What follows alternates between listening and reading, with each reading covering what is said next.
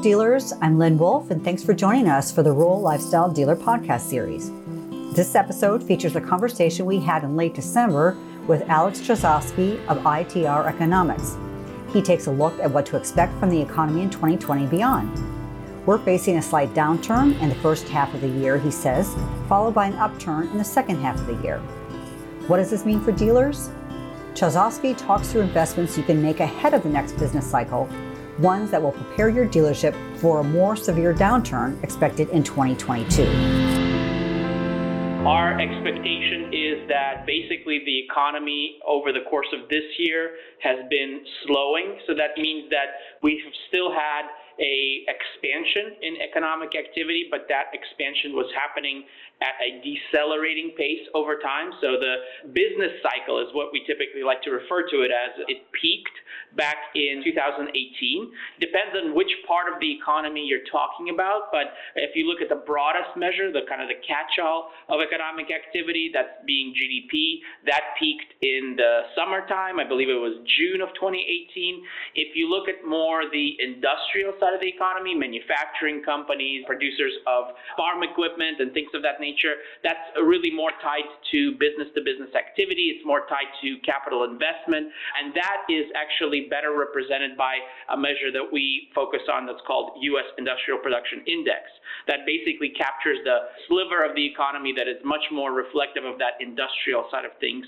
And that particular metric peaked in October of last year, but both of them have been consistently declining in their rate of change profile over the course of 2019. The descent in the industrial economy has been a little bit more robust, meaning that we are seeing those rates of change fall a little bit quicker. And uh, our expectations for 2020 are that that pattern essentially continues into the first half of next year with one important caveat. We think that because the consumer is still in good standing, because the job market is relatively tight, where we are starting to see some nice performance in terms of disposable personal income growth and wage growth, we think that the US GDP will continue to slow, but won't go below year ago levels on a rate of change basis. That means that we're going to avoid an outright recession in GDP, which is defined as two consecutive quarters of below year ago level performance. Now, that cannot be said for the industrial economy because we are actually expecting a mild and brief recession in the industrial sector, culminating in a cyclical low occurring in the mid 2020 timeframe. So for GDP, those growth rates will continue to decline but stay above zero into mid 2020. For the industrial side of the economy, we're seeing a little bit more downside pressure. If you look at manufacturing, if you look at a measure of capex or business to business activity, all of those things are already starting to point to some negativity. For example, despite the fact that industrial production is currently, as of I believe the November reading, is up 1.5%, the 312 rate of change, which is kind of a more short-term look at it, that measures quarter over quarter growth on a rolling annual basis, that's already down 0.7%, and the monthly data is even lower than that. So it's already entered negative territory on a shorter term basis. All of that means that we've got momentum to the downside in the industrial economy. We believe that that uh, manifests itself in year-over-year growth turning negative in the first half of next year, and as I mentioned already, that low point occurring in the mid-2020 timeframe. So the good news is that all of that is going to be brief and mild, and by the second half of next year, we're expecting the emergence of the next rising trend in the economy.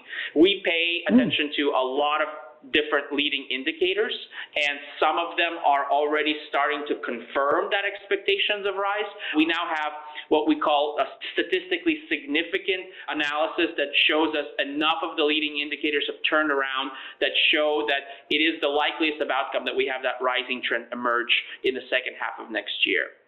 So one of the indicators, and based on the question that you asked, that I want to mention is actually housing. And so housing is known to be kind of the canary in the coal mine. It typically leads industrial production by about 12 months. So it's a oh. look into the hmm. future, kind of around the corner. And housing right now is still down year over year, kind of low single digit uh, contraction.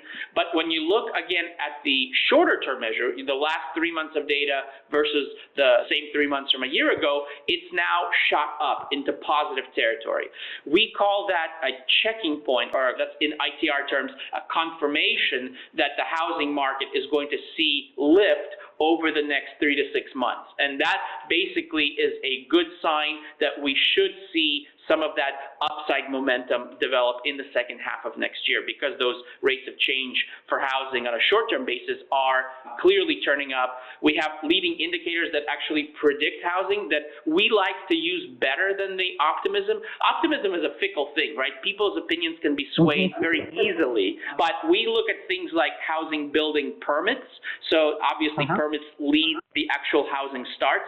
Those are also up and up quite positively. They confirm our expectation that housing should continue to see that rise in activity. And all of that will kind of align with our expectation of that next rising trend emerging in the second half of next year. And then without going into too much detail on 2021, I can say that we believe that 2021 will be the next growth year, like of real substance for the US economy. So our main point of advice right now to businesses, I think this is getting into some of the other questions that you were asking, is you obviously have to reflect and proactively change your behavior to accommodate this slowdown that we're in right now and the mild downturn that we're expecting in the industrial sector in the first half of next year, but you cannot lose track of this forward thinking momentum. So you've got to think half a business cycle ahead, and you've got to be putting mm-hmm. together plans now that you can enact around that mid 2020 timeframe to position your company to take full advantage of that next rising trend that we're expecting. What I mean by that is you got to ask yourself questions like Do I have the right people? Do I have the right capacity? What kind of equipment or CRM system or marketing plans do I need to put together now and then enact during that cyclical low that will really be a competitive advantage for me during the next rising trend and allow me to outperform my competitors and hopefully gain some market share. Yeah, I wanted to be sure when you talk about thinking ahead of the business cycle, do you the business cycle six months, a quarter? What do you determine or how do you define a business cycle? So our definition of a business cycle is simply kind of the sinusoidal waveform of growth rates that the U.S. economy transitions through over time. There's not a specific period of time that we look at because okay. sometimes you have cycles that are longer than other times. What I can tell you is that typically, just kind of give you a rough idea, the business cycle from peak to trough takes a couple of years, roughly speaking. If you okay. look at uh, again, the last peak in the industrial production index, which is the one that I believe would be of most pertinence to farm equipment dealers, that happened in October of 2018, and we're now looking at a mid 2020 cyclical low. So in this latest business cycle transition, we've gone from peak to low over the course of about, I would say, let's call it 20 to 22 months, something like that. The median length of period of decline can be somewhere between 12 to 18 months, depending on the part of the business cycle that you look at. But generally speaking, from peak to trough, you can say a year and a half to about, uh, really, if you look at the majority range, this is getting into some, some specific economist talk, but majority range, I think, could be somewhere between 12 to 18 months. We have seen go longer than that, but that requires something unusual to happen. So what I mean by that is we saw the passage of the Tax Reform and Jobs Act back in 2017 that lowered mm-hmm. corporate taxes, lowered individual taxes, and actually extended the rising trend in the U.S. economy by, we believe, about three to six months. And so that artificially elongated the business cycle because of uh, government policy. But I would say normally you can probably be looking at about a year and a half from peak to trough. That's a, a rough approximation. That's certainly not always the case, but a good rule of thumb there's a lot of kind of talk about five year plans. And so it mm-hmm. sounds like our dealers, as long as they're developing five year plans, they can't forget about developing the one to two year plans. Is that about right? Yeah, absolutely. I mean, five year plans are much more broad and strategic in nature. I mean, you're talking about a completely different set of initiatives that you enact for a five year plan than you do over the next 12 to 18 months. So I think it's really important to, a five year plan, if I was to be planning, I would be thinking about a product roadmap. What markets do I want to be in five years from now? More on the short term, it's things like do I have the right staffing needs for meeting capacity requirements? Where I think my production levels are going to be over the next year to year and a half? Do I have the right equipment? Was I facing capacity constraints over the last rising trend, which we see many businesses that were in that position. Do, and what do I need to do right now to alleviate those constraints eh, in order to position myself for that next cyclical rising trend in the second half of next year into 2021? Those are the type of decisions that you're talking about for a one to two year plan versus the more big picture kind of market access type of plans for the five year strategic plan. So far in our conversation, Alex Chausovsky has given us a preview of what dealers can expect from the economy. Next up, he talks through what has dominated the news today, the election and the tariffs, and why they have limited effects on the economy. He also talks about why it's so important that businesses and consumers concentrate on paying down debt now. Before we look at much, much long term, I did want to ask you about the effect of things like the election and how that will play into anything that you're watching. Have you seen kind of over history how elections play into things, especially yeah, an election I mean, this year, which could be volatile?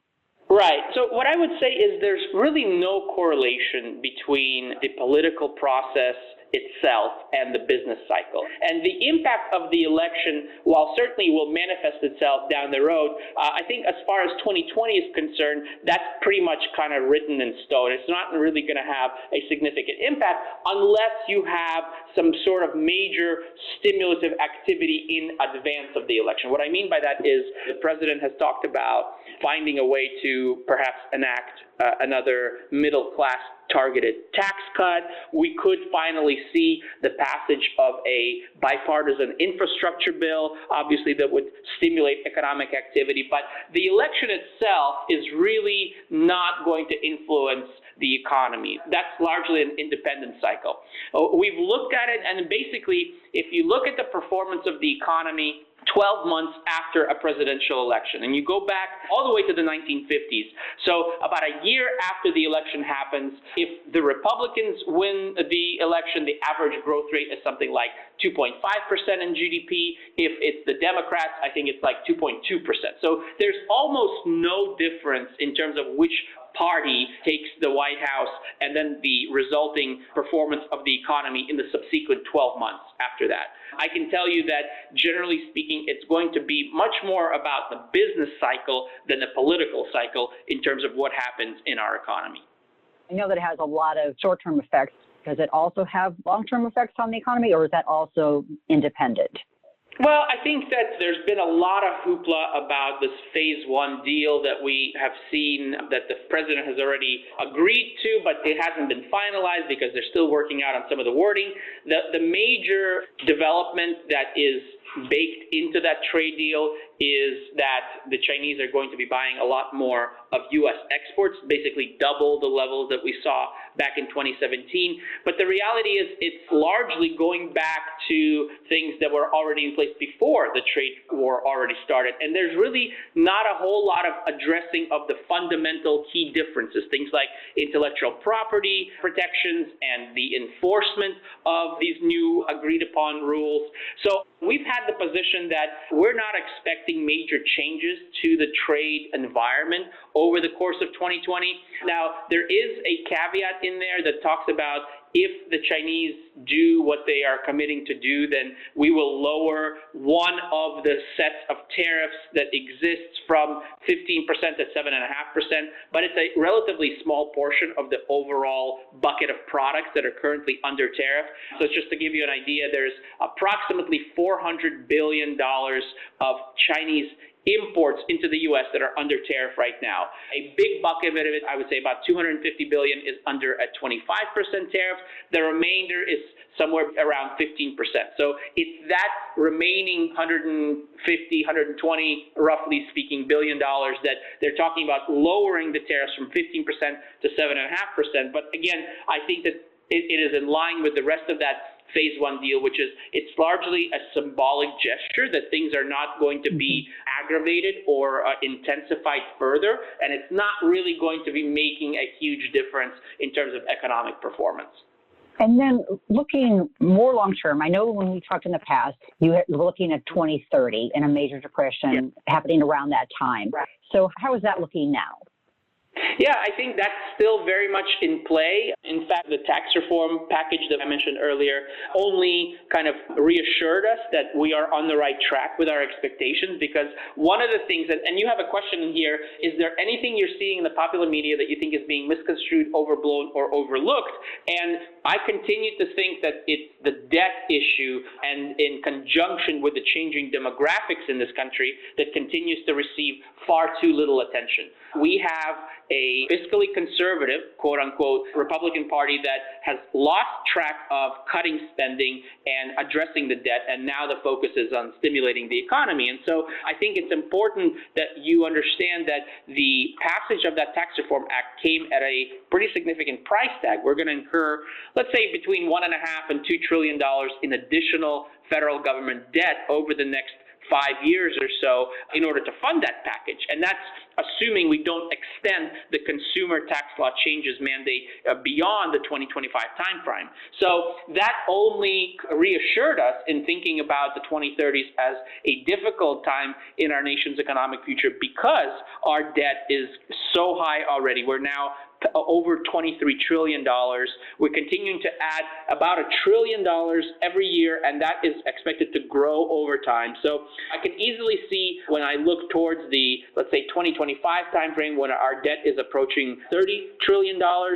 And the real question becomes what is the straw that breaks the camel back? And while debt is at historically low interest rates, the government is managing. They're paying just the interest rate portion of that debt. But you have to understand, even that in and of itself, in just a couple of years, the amount that we spent on the interest only portion of our debt is going to eclipse the total amount of defense spending that we're doing. So we're talking about massive amounts of money being spent uh, to finance this debt. And the question becomes at what point are we no longer able to do that in light of the major demographic changes that we're expecting, which is obviously the 40 million baby boomers that are going to be going into retirement over the next 10 years and the strain that that will put on government spending from the perspective of entitlement programs, Medicare, Medicaid, Social Security, and the like. So to answer your question quite simply, our expectation for the Great Depression in the 2030s has not only remained, it has gotten stronger as a result of the tax reforms package that we saw back in 2018. And you brought up some consumer topics, and consumers are a, a large segment of our, our dealers market. So, as we talked about what dealerships and businesses should be preparing for over the next year or two, what should consumers be doing? Should they also be looking at some of their expenses, looking at some of their purchases coming up? What should consumers be doing in this time frame?